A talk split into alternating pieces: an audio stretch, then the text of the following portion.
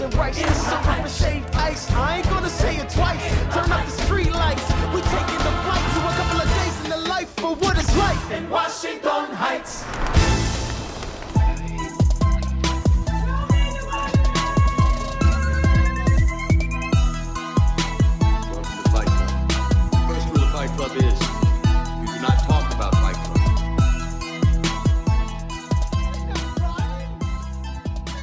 What's going on, everybody? Welcome to Film Code. My name is Phoenix Clouden. I am joined this week by the great Nathan Pig. Nathan, how are you, sir? I'm great, Phoenix. How are you doing? Fantastic. Yep, just ready to to talk about a movie that I think you're just a little bit excited to Just- talk about. Just a teensy bit, yes. Well, we got this good uh, one-on-one episode today, just the two of us. It'll be like an interview almost. Um, no, it'll, it'll be good though. Excited to to finally get to talk about this after hearing your excitement levels for it for seemingly a couple years. Yeah, now. it seems like a, it's been a minute. I've only known you for like 18 months, but I, I feel like I've heard you talking about this movie for three years. So and that's probably true, actually. so, oh, we are, of course, talking about In the Heights, uh, the live action or movie adaptation of the Broadway play, uh, originally written uh, by Lin Manuel Miranda, uh, adapted to the screen by Quiara Aldis Aldis. I'm gonna mess her name up. I'm sorry. Uh, fantastic screenwriter. Uh, directed by Jon Chu, starring Anthony Ramos. Uh, yeah, so Nathan kind of buried the lead a little bit, like when he talks about my excitement level. Uh, I found this movie was coming out in 2018, and it has been my most anticipated movie ever since. Pretty much.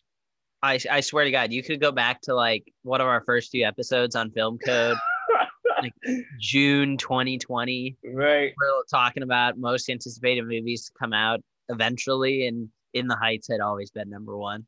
Always always. Uh this is uh the broadway play came out in 2007 2008 somewhere around there.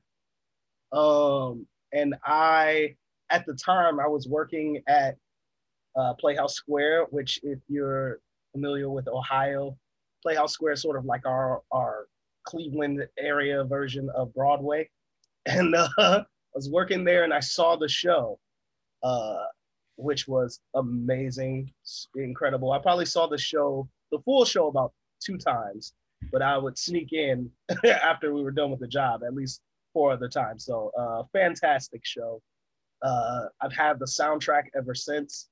Probably one of the most memorable soundtracks ever. You could literally give me like two beats on it, and I, I got the entire thing memorized. So, to say that my excitement level was a bit high is quite an understatement. Uh, it was funny because I uh, when I went in to see it, I took a picture of the screen because it was huge. I was like, Jesus, this is probably one of the hugest screens I've ever seen.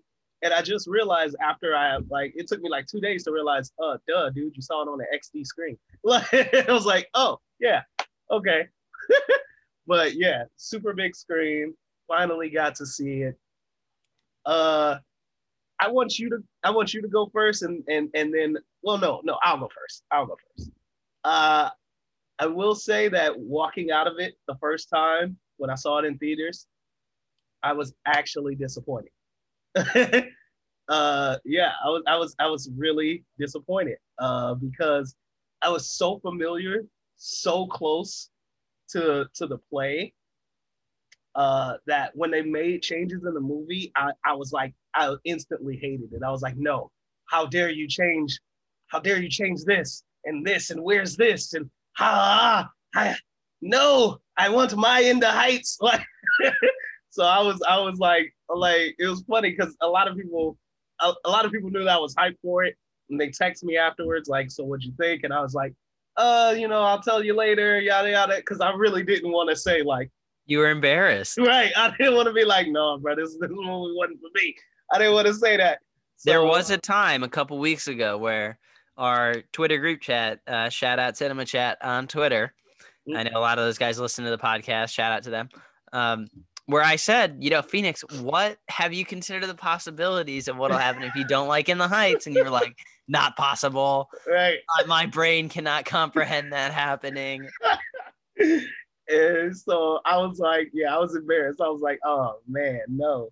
I, uh, I'm, devastated right now. But uh, I went back and saw it again because I had to, just had to, you know what I'm saying?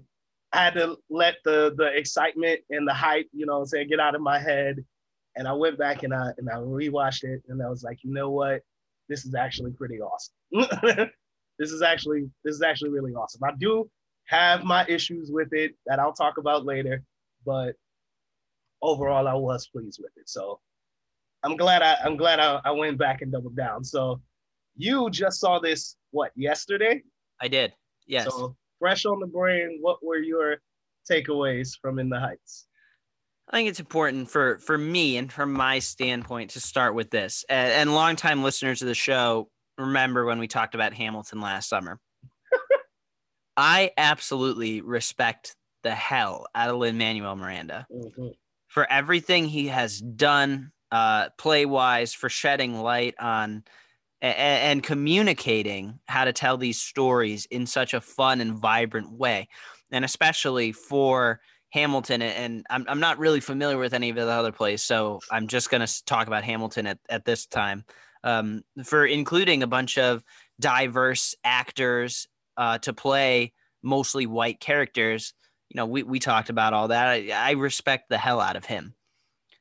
But that doesn't mean that I necessarily enjoy Hamilton. Um, I am not the biggest fan of Hamilton. Like I said, while I absolutely respect it, I know exactly what it means to culture and to society. And I have the utmost respect for it. That does not mean I want to watch it again. Um, I mean, I, I know I'm in the minority of, of opinions when it comes to that, and that's fine. So I wasn't super excited for In the Heights because I'm just not the biggest fan of his work as far as entertainment value, as far as what I personally get out of it. And I hope I made myself clear in saying everything he's done, his scripts, his lyrics, the way that he portrays stories is impeccable. And I respect that. He's a great, great visionary writer and and thought uh gosh, I, I don't even know what else to call him. He's great. He's, Yes, he he's phenomenal. But that again, that that doesn't necessarily mean that that I enjoy watching his work because it just doesn't resonate anything out of me. So I was a little uh, going into this one, and, and the runtime did scare me. I know we're movie fans, and a two-hour and twenty-minute movie should not scare us, um, especially when some of my favorite movies are are very long. But uh, when it's a movie you're already not super excited for, and it's a movie you know there's going to be tons of musical numbers, um, I just I wasn't super excited going in. So my takeaways were first of all, Anthony Ramos is an up and coming star. Absolutely. Um, that is probably my biggest takeaway from it.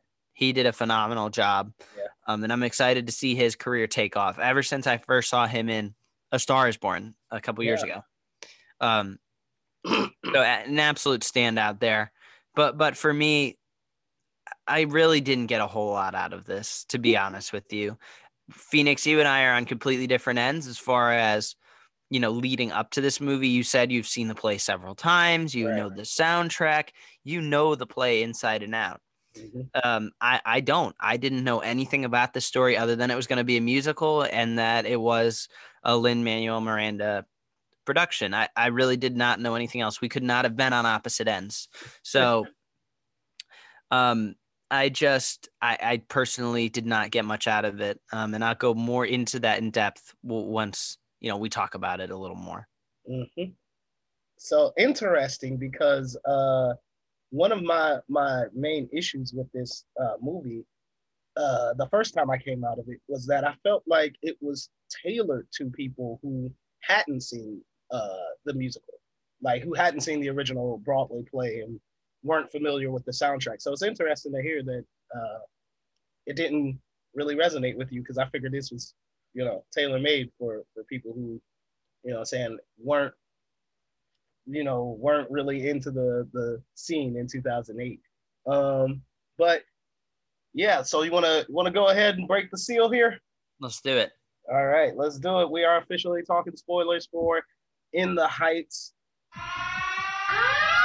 Spoiler alert! Spoiler alert! Spoiler alert! Spoiler alert! Uh, so for me, uh, I'll just I'll just say like I'll, I'll like okay like I gotta I gotta explain the two times all right so like the first time I saw it uh like like I said like I'm literally in the theater mumbling the lyrics trying not to sing out loud because I I just know it that well and one of the first songs which is the you know I'm saying the title song in the Heights uh there's a major change from the stage play into the movie and that major change is that uh, Nina's father is widowed. Because in the play, he's still married. His wife, Camila, still married. And because of that change, it changes the lyrics. Uh, and so, like, there's like when he comes into the uh, bodega, it's him and his wife in the play. It's him and his wife. And, you know, they're like telling him, hey, Nina's coming back into town. We're having a dinner. You know what I'm saying? It's pretty much the same idea. It's just that without her there, those lyrics are gone, right? And so I was like, okay, that's a weird thing. I'm like, why did they take that character out of there? That's one of those things where I was like, I'm not sure if that was a necessary change. And as we get further into the film, it's because the original play, the original soundtrack, is about 24 songs in it, about 24 songs. She's involved in at least three of those songs. Mm. All three of those songs were cut from the movie. so I was like, timing, yeah, they cut it for time. and it was Um, already a long movie. Right, exactly. So I was like, okay, so that's why that character's not there. So I was like, okay, that change makes sense, but it's still like one of those changes, especially for me when you're so close to the play that you're like, no, why? So the second time I saw it and I had that in mind, I was like, oh, okay. So now that knowing that we have to transition this from stage to screen and that we have to cut it for time, and that meant cutting a probably an essential character. I was like, well, now my only question is, how do they cover up that missing character, those missing songs, that missing story, and does it make sense? And for that part, I was like, yeah, it does. And the main reason that I, I, I felt that I definitely had to see it twice was because In the Heights to me, I think is the most easily the most transferable stage musical to screen that I've ever seen. Like easily, you could literally take what was on stage, put it on screen, right? Just as as far as the story is concerned, probably not the blocking, definitely not the setting. You have to, you know, saying broaden those For, out because for musicals, Yeah. right? Exactly. Okay. But the story beats, I was like, yeah, you literally just the exact same thing. But then I remembered what was our major complaint last year about a lot of the stage musicals that was brought to screen. They didn't change anything. like they literally took what was there and put it on screen and it was awful. Like it's like, dude, you have room, you have this space, use it. Uh, so for me, I was like, I'd be kind of a hypocrite if I was just like, yeah, do the exact same thing, la la la. So I was like, I'm actually glad that they they switched it up and put some different things in there, and that was something that I definitely appreciated the second time around. Okay. Yeah, I I I do see where you're coming from with all that. Mhm. Um, for me personally, uh, something that I just I- I couldn't get into any of the characters. I really couldn't. Um, other than Usnavi, um, who you know, when you're a passionate lead and you're, I mean, the lead in the movie, of course, you're gonna, I guess, relate to a lot more often than the supporting characters Mhm. um, especially given how passionate he was about his dream and how caring he was to other individuals. He was just such an easy person to root for. Um, so definitely liked him, but really everyone else. Now, I liked the singing, of course. Some people had some great voices. Of course, I'm, I'm not trying to come after anyone's acting ability or anything like that. It was just how these characters were written. I really didn't care about them. they they seemed so so shallow and and um just you know you scratch off the surface level of who the character is and then boom they're done like you hit the bottom like i just the care both the characters of nina and um what is it vanessa Mhm. um and then corey hawkins character whose name escapes me right now Benny. um i just i'm sorry i i just couldn't get into them i couldn't get into their stories i i didn't there was nothing driving me to care about those characters Yeah. Okay. Yeah. And and and that's definitely one of my complaints is that especially knowing the play, right?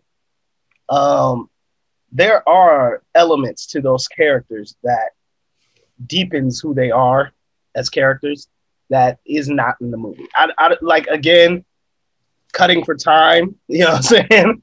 You know, you got to take a lot of things out. Personally, Benny and Nina's story is probably 80% gone from the original play. Like they're the heart of their story is is literally gone and changed and it's a different story. I like it. I still think it's a really cool story.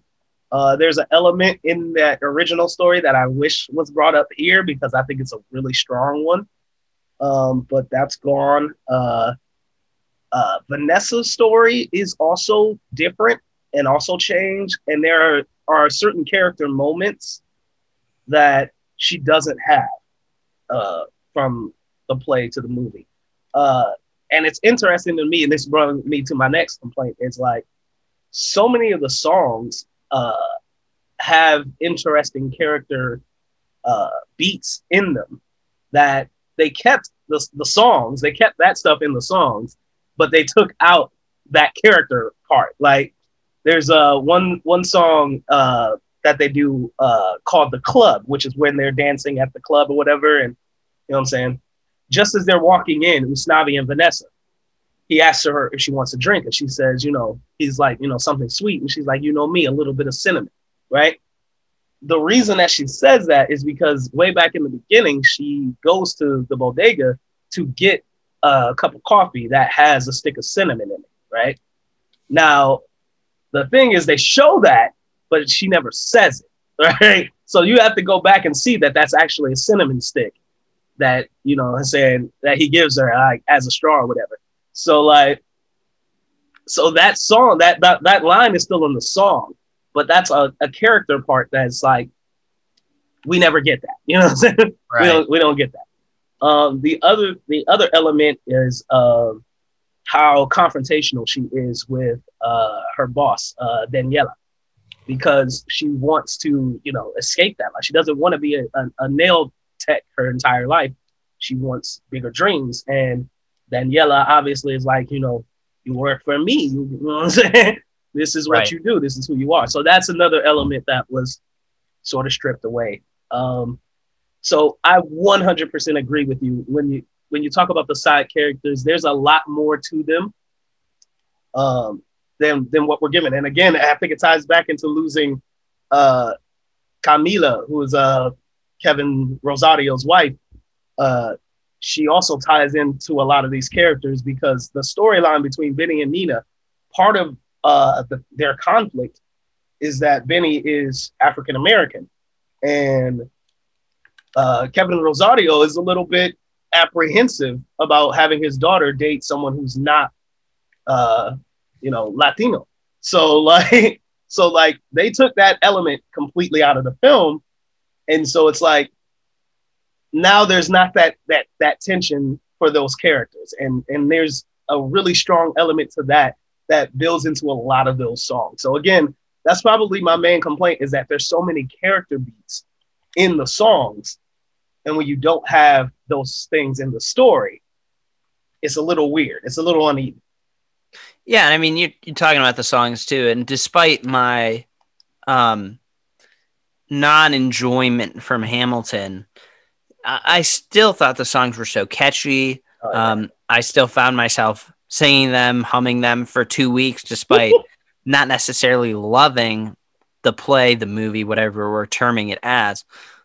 The songs were still extremely catchy. Um, here, I none of the songs really impressed me lyrically, um, other than the main title one. Um, you know, of course, I think the actors and actresses singing were phenomenal. I don't have any issues there. Um, the beats, uh, I'm I'm sure, you know, production wise, it all was fine, but the lyrics themselves, I, I don't. I don't remember feeling any specific attachment to them. I don't remember snapping while it was going on. I don't remember humming while while they were going on. I, and and when they were over, I was just kind of like, really?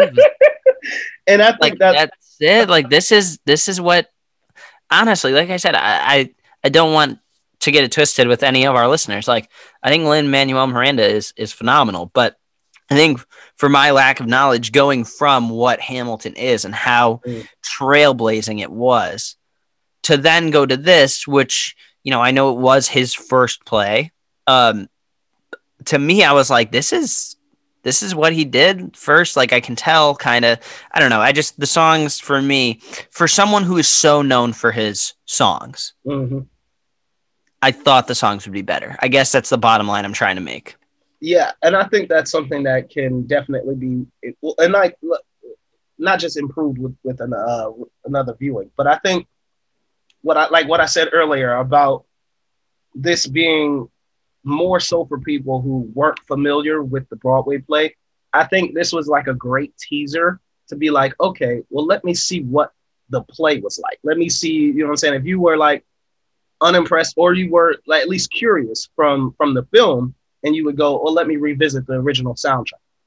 It, I, I'd highly encourage you to revisit the original soundtrack because there's so many songs that are missing. You know what I'm saying? Like there's really great songs that are missing. Uh, Hundred Stories, Sunrise, uh, uh, oh God, there's like I, I can't think of them off the top of my head, but yeah, there's there's a lot of great songs that are missing that deepen these characters that that are really strong like songs in in terms of writing, and also because of the story beat changes, a lot of um a lot of the songs that that changed that changed throughout the movie also took like they changed lyrics in in songs.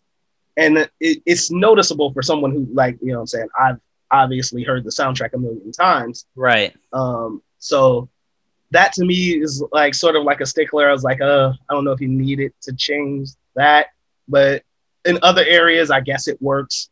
It's, it's weird. It's weird. However there is one thing that i think absolutely did not need to change. No matter how you wrote this story no matter what you were going to do different there's one element of this film that that from the stage play to the to the movie that absolutely should not have changed and i wish they had fixed it. And that is abuela telling not necessarily telling she doesn't have to tell usnavi that she won the lottery. She doesn't have to tell him that she has the winning ticket but she should acknowledge it herself. And that was one thing that i was like i don't understand why they took that. I, I don't understand that at all. Her song paciencia fe there's one line towards the end where she says, What do I do with this winning ticket? They changed it in the movie. She doesn't even mention that she has the ticket. And so I'm like, and the idea is that it's supposed to feed into the ending where Us- Usnavi finds the ticket and he's like, Oh, yeah, you know what I'm saying? Supposed to bring you that surprise and that joy. However, it was played really awkwardly because if she could have revealed it earlier that she had it and we knew, but Usnavi did, then we could celebrate in that joy with him. I feel like that would have been a more, what's the word I'm looking for? Uh, more cathartic, I guess, experience towards towards that moment Yeah. than, than it was. Yeah, um, I'm with you there. I'm with you. And and another thing for me too was I, I just didn't find the story that compelling. I, I just didn't. Like, I was very attentive the entire time. Mhm. I was not distracted, but I still just I, I didn't find what I was watching very interesting. I, I simply didn't. And it's not because it's a musical. You know, my favorite movie of all time is a musical. Mhm. Um, so that's not it. And I just, I, I think the constant bouncing around between characters and what their specific storylines were, um, hurt it at least in my eyes. Mm. Um, and like I said, the not being able to care about the characters all that much, the storyline was very weak in, in my opinion. Yeah. Um, that's interesting because I noticed that uh, one of the things that that I was not really upset with because I, like I said, I'd seen the original, um, so I, I pretty much got that. But uh, one one complaint, at least that I had heard, was that there's no true villain, right? There's no real antagonist throughout the film, and I was like, well, yeah, there is. The antagonist is gentrification. The antagonist is, you know, saying our immigration laws. The antagonist is, you know, daily life as a minority in, you know, I'm saying in this country where you know you're struggling. You know, you know, income inequality is a real thing. So like those are really the only antagonists. There's not a true, you know, hardcore like person or idea that you have to overcome.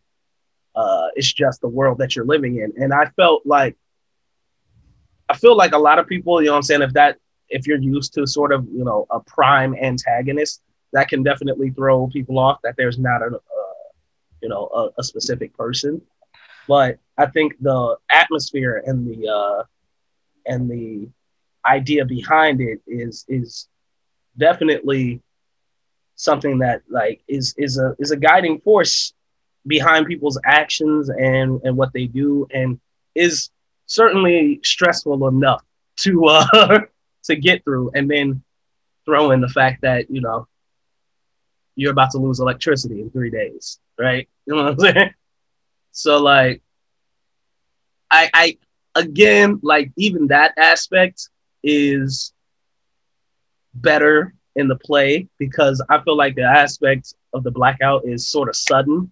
You know, people don't really know that it's about to happen, and they they uh, kind of subvert it by letting people know like, hey, there's three days until a blackout. It's like, um, maybe like don't tell us that, you know, like let it just sort of happen and let us be like, oh, you know, I think that would definitely bring forth the idea that it's that the antagonist is really the world around him as opposed to a prime antagonist. I don't really think there needs to be a, an antagonist in in um, a movie. Of course, some people could say that like antagonist could be conflict just in general, but like right. just just looking at some of my favorite movies, there's no true antagonist. La La Land is, is my favorite movie ever. There's no antagonist there. I mean, each other's competing dreams. Sure, that's conflict. That's not an antagonist. Right, right. Interstellar is one of my favorite movies. There's no villain in that. I mean, again, time. talk about Yeah. time and sure, sure, sure, sure. If if that's really what people are are saying is wrong with this movie, then um, maybe they need to reword it a little bit because Right. not every good movie needs a bad guy. I think that's I think that's a very um, easy way to look at things. I think that's a very rookie way to look at things. right, right. Um, you know, you don't need a true villain with bad motivations and harmful motivations, but you do need conflict, and there certainly was plenty of conflict inside of this movie. So I would just say, whoever does think that to to just reapproach their thoughts. Right. Um, for me personally, you know, I've talked a lot about what I did not like about this movie. I do want to talk about what I did. I, I thought the cinematography was gorgeous Oh yeah. Um, that was something that absolutely stood out to me. And and the dance choreography. Of course when uh, you know this this might sound i don't know uh, redundant but like when you're making a musical of, of course you need everyone to be on cue but some of these some of these dances they did with hundreds of people, whether you talk about that opening one in the streets or in the pool. I mean, there are just so many people there Right. to get everyone to line up in sync perfectly to do it. it. It's something that's often overlooked, but not here, not on the show today. You know, I definitely want to appreciate and shout out everyone that was involved with those dance sequences the dancers, the choreographers, the camera people, um, everything that went on there because those were remarkable. And, and again, yes, they should be because it is a musical, it is supposed to be. Um, but I feel like things like this, when people do their jobs well, we don't talk about it enough because they're not right. they're, they're done so well you don't notice that they're done well Mm. um, but really that was phenomenal uh, the cinematography you know there was a tweet going around on film twitter about one of the first few scenes when usnavi's like looking out the window and there's all those people in the reflection of the window yeah. gorgeous shot um, and that was shot. pretty pretty uh, telling of the whole movie great cinematography Yeah. Uh, absolutely fantastic cinematography. Like, it, yeah it, it's ridiculous. Like there, like there are some ridiculously good elements here. Like you just mentioned, the choreography is out of this world. Like the the scene you're referring to in the pool, ninety six thousand. That is a really hard. I mean, an incredibly hard sequence to get right. Right. And I mean, I'm not sure how many times they had to redo it. That's ridiculous. But like, it's so so much that goes into that, um, into that sequence. Just in terms of dance choreography, you got people in the pool, you got people outside of it. It, it it's so so many moving parts to get that right, and it's a long song. The song's about six seven minutes long, so like it's a lot to to to really get through. Uh, so just fantastic job with that. Like really, really, really good. It, it definitely is a long song, but um, yeah, I mean, for for me personally, like I said, Anthony Ramos was great. Um, I- I, I don't. It's hard for me to anticipate if he's gonna be looked at as a best uh, actor Probably not. performance. Probably not. Um, but nonetheless, this is definitely going to spearhead him as one of the best up and coming actors, and and I think it absolutely should. I'm excited to see more roles come his way, um, not just musically, although he is a very talented singer. Uh, he actually does make a few albums. I, I noticed and researched. Um, Right. but you know, I'd like to see him do everything, anything that he he needs to put his name out there and really establish himself as an A-lister. Um, so I'm excited to see what he is able to do here in the future. And the other thing that you know, I, I again want to talk about. We talked about how trailblazing Lin Manuel Miranda was with who he cast for Hamilton. Right. Um, again, with, with this, he casted a bunch of people, at least for this movie, who were relatively unknown. You know, of course, people like us, we knew Anthony Ramos, we knew Corey Hawkins, um, we knew the the father, Nina's father. Um, Jimmy Smits. Yes, but I, I none of these guys are A-listers. None of these actors or actresses are A-listers. So good for Lin Manuel Miranda for not needing Yeah. an A-lister to just you know carry the box office or anything like that. He went in and once again casted a bunch of people who are are relatively unknown to the general public. Right. And I think that that is bold and, and, and smart. It's it's refreshing, I guess is what I should say. Yeah. I am probably one of the biggest suckers alive for stacked casts. Mhm. Uh, you know, um, oh gosh, David O. Russell's new movie coming out here soon, Mhm. and you got um, the French Dispatch and and Dune. I love me a good cast, right? Of course, Also, but uh, in this film, uh, Daphne Rubin Vega, who plays Daniela, uh, Stephanie Beatriz, who plays uh, uh, Carla, uh, and I'm blanking on another one. Oh, Marc Anthony, who makes a, a surprising cameo here, which I didn't expect. So that was that was cool. Like, I mean, probably not you know the most well known to general audiences, but I think in the Latino community, like these are these are huge names. So like in that Right. in that respect, I do think it was a stat cast. Right, right. And and I'm not trying to say that like it wasn't a stack cast. I'm just saying like good for him for casting, not needing a true star, Star, that is a yeah. household name Right. or stars that are household Right. names to say, let me tailor this to general family member who goes to two movies a year, who goes to one Right. movie a year, and try and make this the movie they go to because they love this actor, they love this actress. He said, you know, I'm going to cast the people that I know are going to do a great job. You know, obviously knowing Ramos from their time together on Hamilton, you know, just casting people that he he didn't care if the public knew them or not, and I, I think that's pretty cool. And I do think like, yeah, you know, there were there were definitely issues, and I think I definitely spoke on all of them. But overall, man, I like this was my most hotly anticipated film, you know, probably for two years because it was supposed to come out in 2020. Uh, and it was just it. My main complaint is that it didn't. It didn't hit the the the high bar that I had for it. Like I expected this film, and I and I think with the changes that that we mentioned, uh, the the issues that we had, had those things been, you know, uh, reworked, it it probably could have. I think this film could have been the biggest film of the year.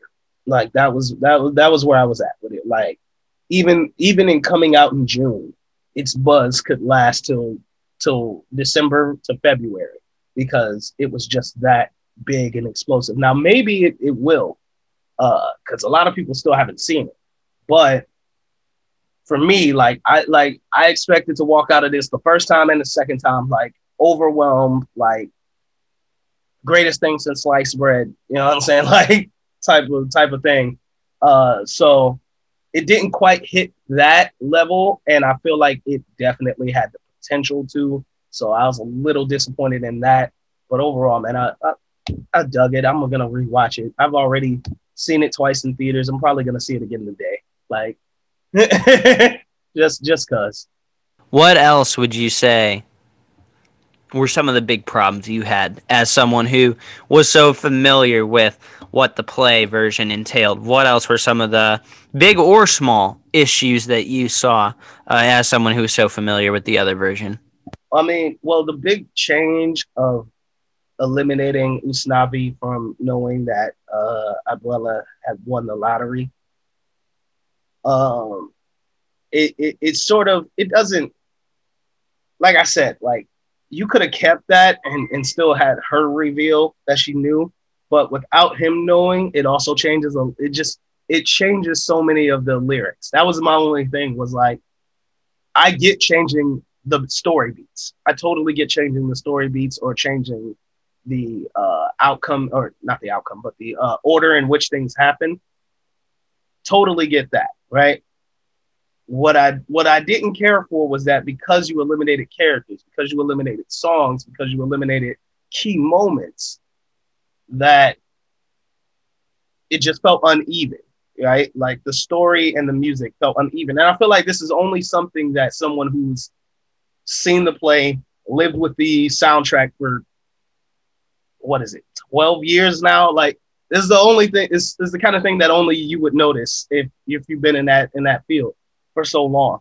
So uh and even still you can still appreciate it and love it and be like, hey, like as an adaptation, they killed it. But like it's one of those things where I'm like, I hope in 20, 30 years, uh, it gets the same treatment that West Side Story is getting right now, where we get a we get another crack at it. We get a chance to remake it because, in my mind, I, despite how I feel about this film, I still think I still think this is one of the great American musicals of of our generation. Like how West Side Story defined, you know, that generation. I really feel like In the Heights is the perfect, uh, like it's like the perfect accumulation of the past twenty years, um, and just getting this diverse group of people and and telling their stories in such an original and vibrant and colorful way, and and such a unique way. Just the the, the fact that there is no, you know, know, mustache twirling villain, and no one's, you know, a gangster. No one's like, you know, I'm saying, feeding into any stereotypes. Like this is a really fresh and inventive story that I think could define the next few years of uh, of movies, specifically movies made for and by Latinos. So like, I, I do hope we get another crack at it just to fix the issues that I I've seen in this one. Um, and maybe I'm the only one who sees those, but yeah, uh, I do love this.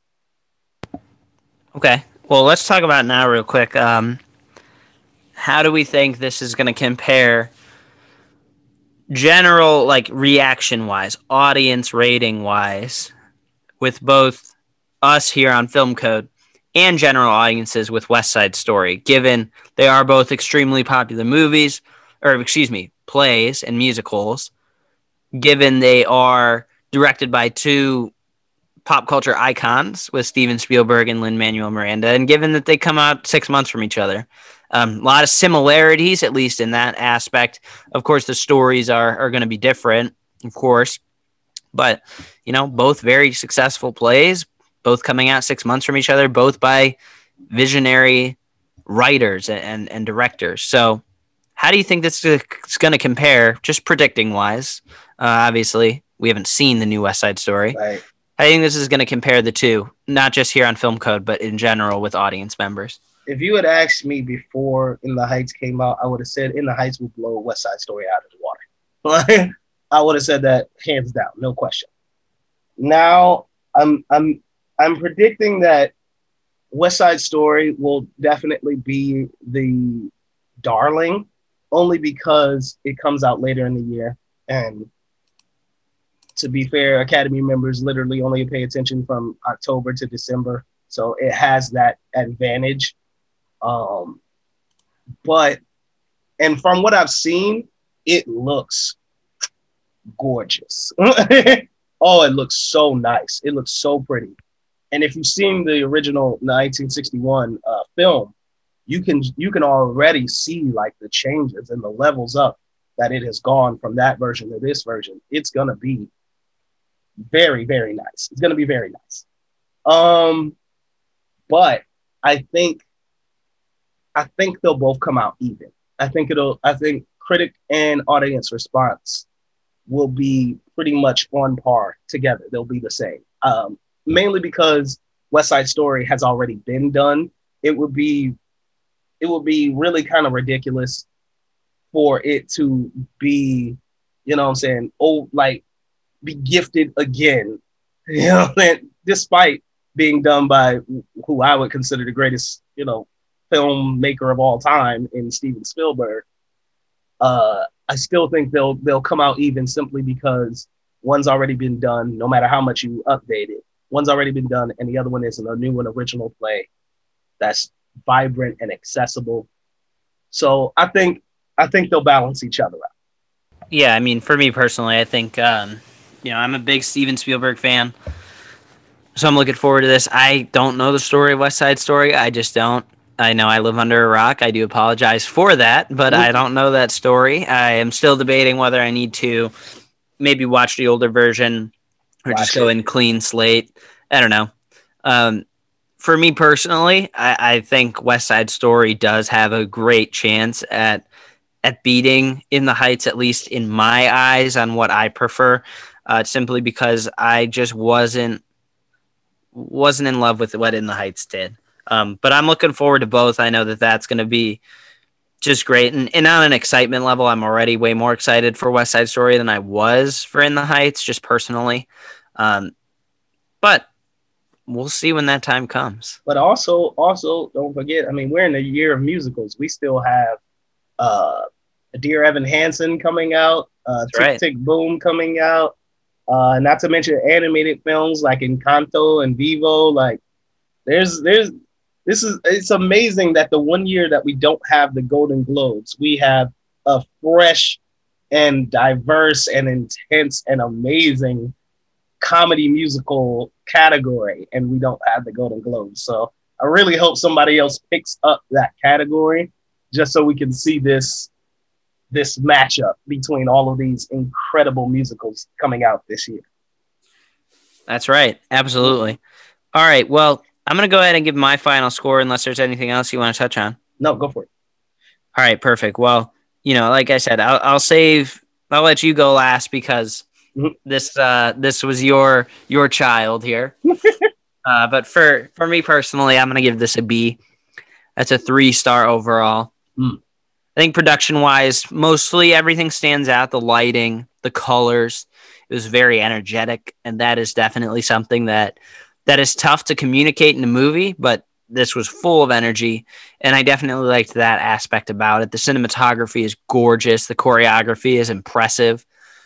Uh, but overall, for for everything Lin Manuel Miranda has been hyped up to be, and deservedly so after watching Hamilton, I kind of expected this to be better. I expected it to be a little more emotionally resonating, um, a little more catchy with the songs. And I still think Miranda's a genius. Let's not get that twisted.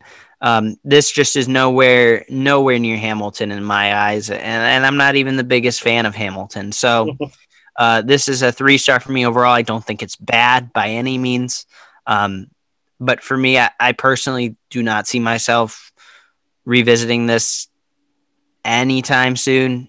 Maybe maybe ever. Um, it's just not one of those for me. Um, way too long, despite they cut a lot of stuff from the play and they it's still way too long for, for what it's going for. Um, but overall, you know, I really liked Anthony Ramos, really liked the production of it. Um, but as a movie, as an entertainment value, it wasn't quite there for me. Well, I would have been right there with you if you'd asked me after my first viewing. Uh, so I'm glad that I saw it again. And I, I like, look, it's impossible for me not to like this movie. I am probably one of the few people who thinks personally that In the Heights is better than Hamilton. I I'm in that camp. Um, while I think the songs are definitely more catchy in Hamilton, I think the message of In the Heights is just stellar. Is really just a beautiful, beautiful story. Um, and it just it's it's so fresh and original. I I it's so hard for me to um, you know, ignore that. So I love this uh musical to pieces.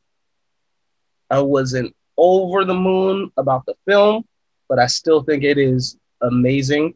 So it's getting four stars from me, a solid four stars.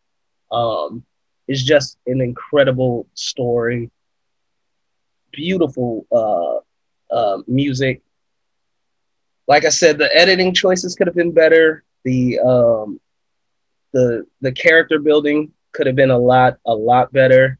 Uh, the song changes really hurt a lot of the story, but overall, I mean, it's just it, it's such a, a great thing to have out there, and just what it will do for uh, the Latino community in in in film. I think it's it's a tremendous door that we just opened. It's going to be an amazing opportunity. So I'm super excited for the future uh, with this film. So it, it's it's it's getting an A from me. Definitely four stars. Wow. All right. Yeah. Well, do we know what Lin Manuel Miranda is putting to film next? Uh, he is directing. He is the director of Tick Tick Boom, which is the That's right. That's of- right. I, I did miss that one. Yeah, I- he- That's the story of Jonathan Larson and his uh, road towards writing uh, Rent. So that should be exciting. Uh, he's also, I think he does the voice work in Vivo. I'm pretty sure he, he's the voice of the character in that. And I think he did a song for Encanto. So he's he's everywhere, man. he's everywhere. And he co-wrote the music in the new live action Little Mermaid. So dude's making moves, man. he's making moves, he's making deals, but you know what? He still ain't got no skills. All right. So we gotta move on. Uh so what's good?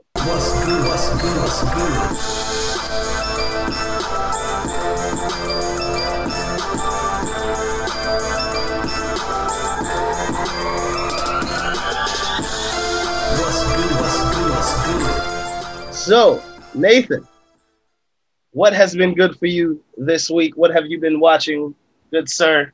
What would you like to recommend? Oh man, I mean, geez, it, it has been um, a tough week as far as watching some some great stuff.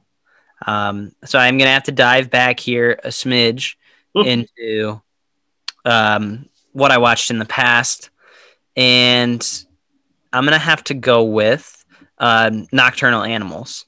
Mm. So this is a movie um, by Tom Ford. It is, I believe.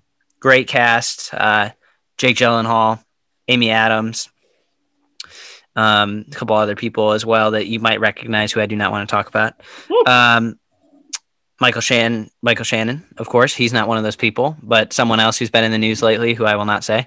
Um, yeah, this was this was this was a great great movie. You you definitely have to be careful as far as who you're watching this with because um, this is a very tough watch, and it is very um, inappropriate. Let's say so. Be careful on who you're watching this with. Definitely, if you are um, not mature, please don't watch this. But definitely was was a good watch and, and breathtaking at some of those scenes. The toughest movie I've had to watch in a long time. Like there, there are some breathtaking scenes. There are some scenes that I'm like, wow, that was a perfect individual scene. Mm. Specifically, one scene that happens on a road. No spoilers, but for those of you that have watched it, you know what I'm talking about. For those who haven't, when you get there, remember a scene with a road. Uh, perfect scene. But this is honest to God the toughest watch m- maybe ever. Just some of the stuff that happens. It is. It's devastating, but devastating in a wow way. Mm. I'm sorry, Phoenix, for cutting you off. I'm done. Oh no, you're good. Uh, yeah, just a, a fan. Uh, I, that's one of the Amy Adams performances I have to check out because I'm such a fan of her as an actress, and uh, I just uh, I want to see all of her films because I mean she just she kills it. She kills it pretty much every time she's out. So uh, super excited to see that. Uh, normally we like to recommend things that uh, are a little under the radar, but this is gonna be a high key uh, recommendation because I'm just super high on this film, uh, and that's gonna be Bo Burnham's Inside. It's sort of a uh, comedy special, but it's also sort of like a uh, what is the word? Uh,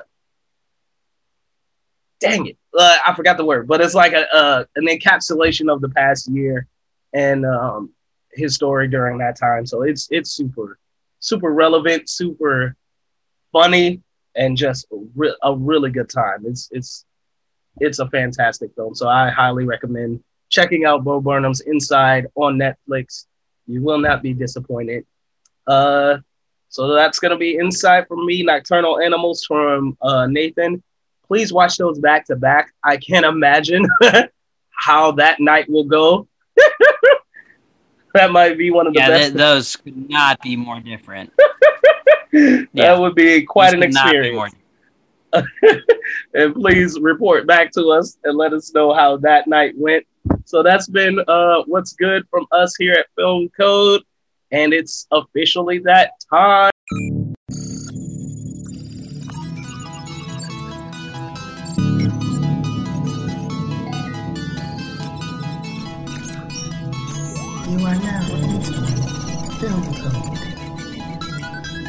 We are talking the Film Code game itself. Nathan, it was your code word this week. Please remind everyone what your code word was and all of your clues, please.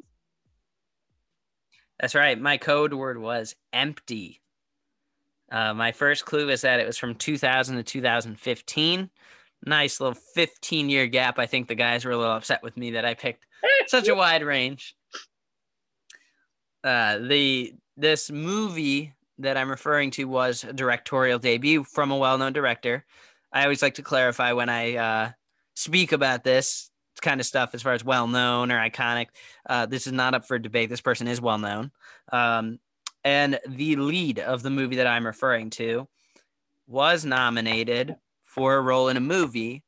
That movie went on to win Best Picture. So not the movie, the code word movie that is in question here did not win Best Picture.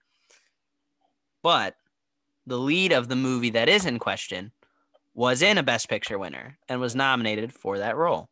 Mhm. Well, we do not have guesses from the two folks who are not here today. So that means Phoenix can take advantage and be the only person to score a point this week. Mm. You know, not only don't don't just give me the answer, you know, walk me through walk me through this process of where you got to your conclusion. Okay. Um, I want to say I started researching this about three days ago, and I got about midway through, and I was like, I can't do this. I, I'm not finding anything. I'm gonna try again later, and I didn't try again until last night, and I started at like 11, got frustrated, stopped, picked it back up at like 1 a.m., and I was like, okay, I found one freaking movie. I got all the way. I, I was searching. I searched everything. I searched best picture winners. I searched lead performances. I searched directorial debuts. I'm like, what the heck is this? So this was tricky, and and I can't say that I'm confident in this because this is such an obscure movie. I highly doubt that this is what you chose. I feel like you chose something far more popular. Uh, but I, I, wrestled it down to the year 2008. Um, the directorial debut of Steve McQueen. Uh, and the lead actor was who uh, is uh, Michael Fassbender, who was nominated for his supporting role in 12 Years a Slave, which did win Best Picture. And I got empty because I was thinking of Empty Stomachs because it is about a hunger strike, and that is Hunger 2008, directed by Steve McQueen in his directorial debut, starring Michael Fassbender. That is the closest thing I could find before I just threw my phone and gave up. So I'm probably wrong, but it is the only film that I saw that matched each category or each clue. So uh, please let me be right because this, this was a lot of research to be wrong. I'm going to be so upset. I say you sound very frustrated. I was so proud of myself for finding this. And I was like, I was like, this can't be right because this is such a weird film. I'm like, let me keep going. And by the time I got to 2010, I was like, you know, what? I don't care. like, I'm going with this. This is what I got. So I'm right, right?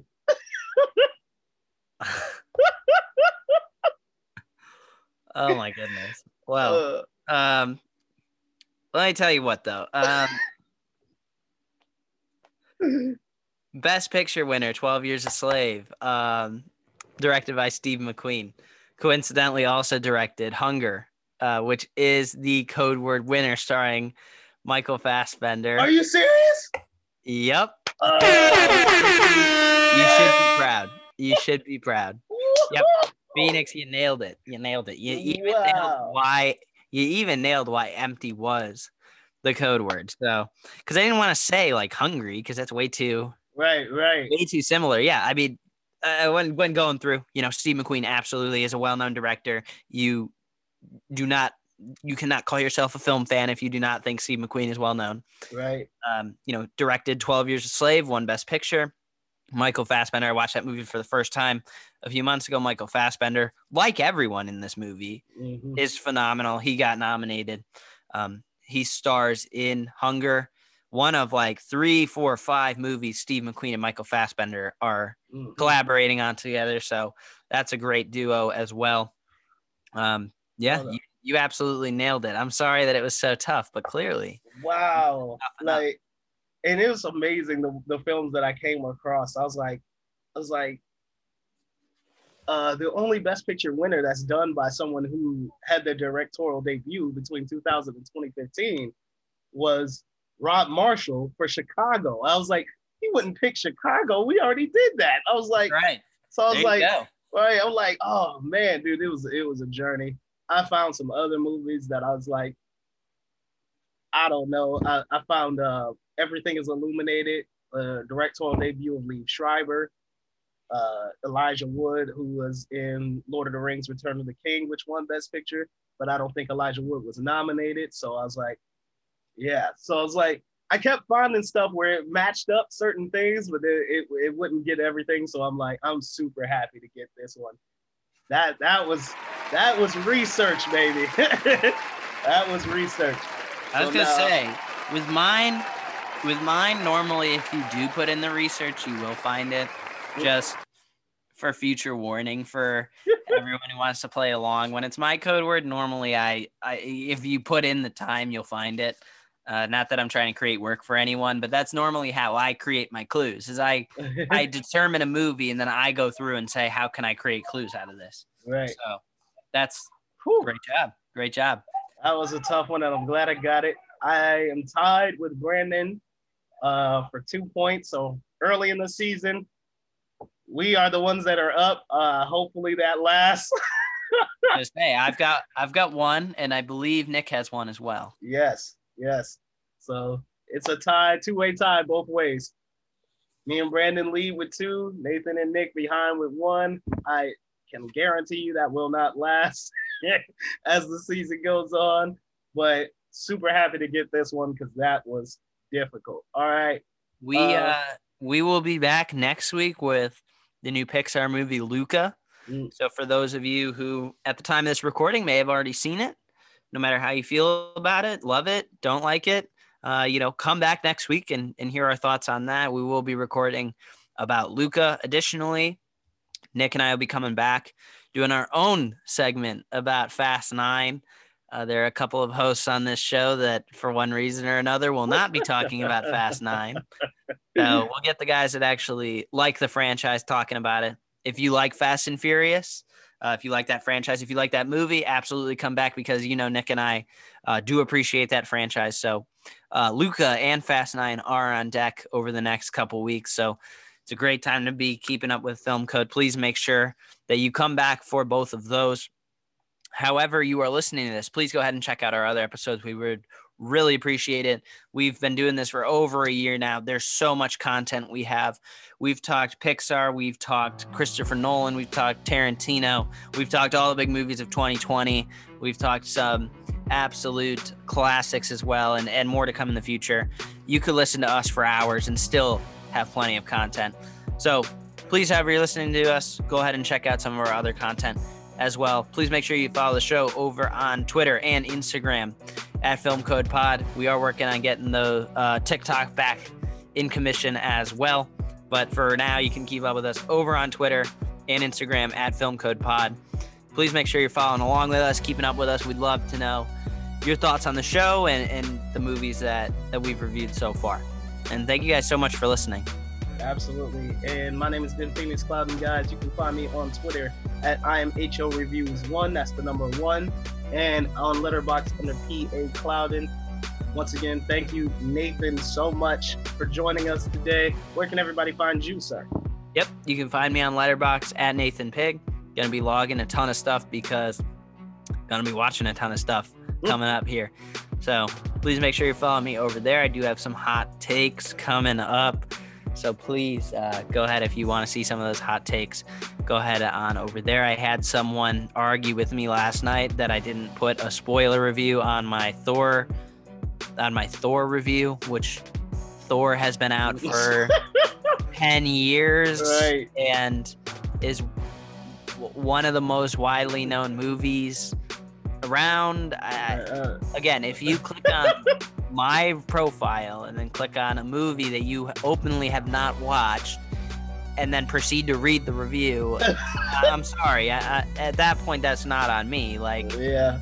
maybe if I did that for Knives Out the week it came out, maybe if I did that for Spider Man Far From Home the night that I watched it, but Right.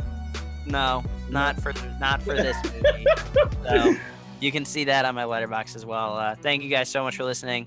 We love all our listeners, and uh, yeah, please please uh, come back next time. All right. We'll see you guys next week. We're out of here. Peace.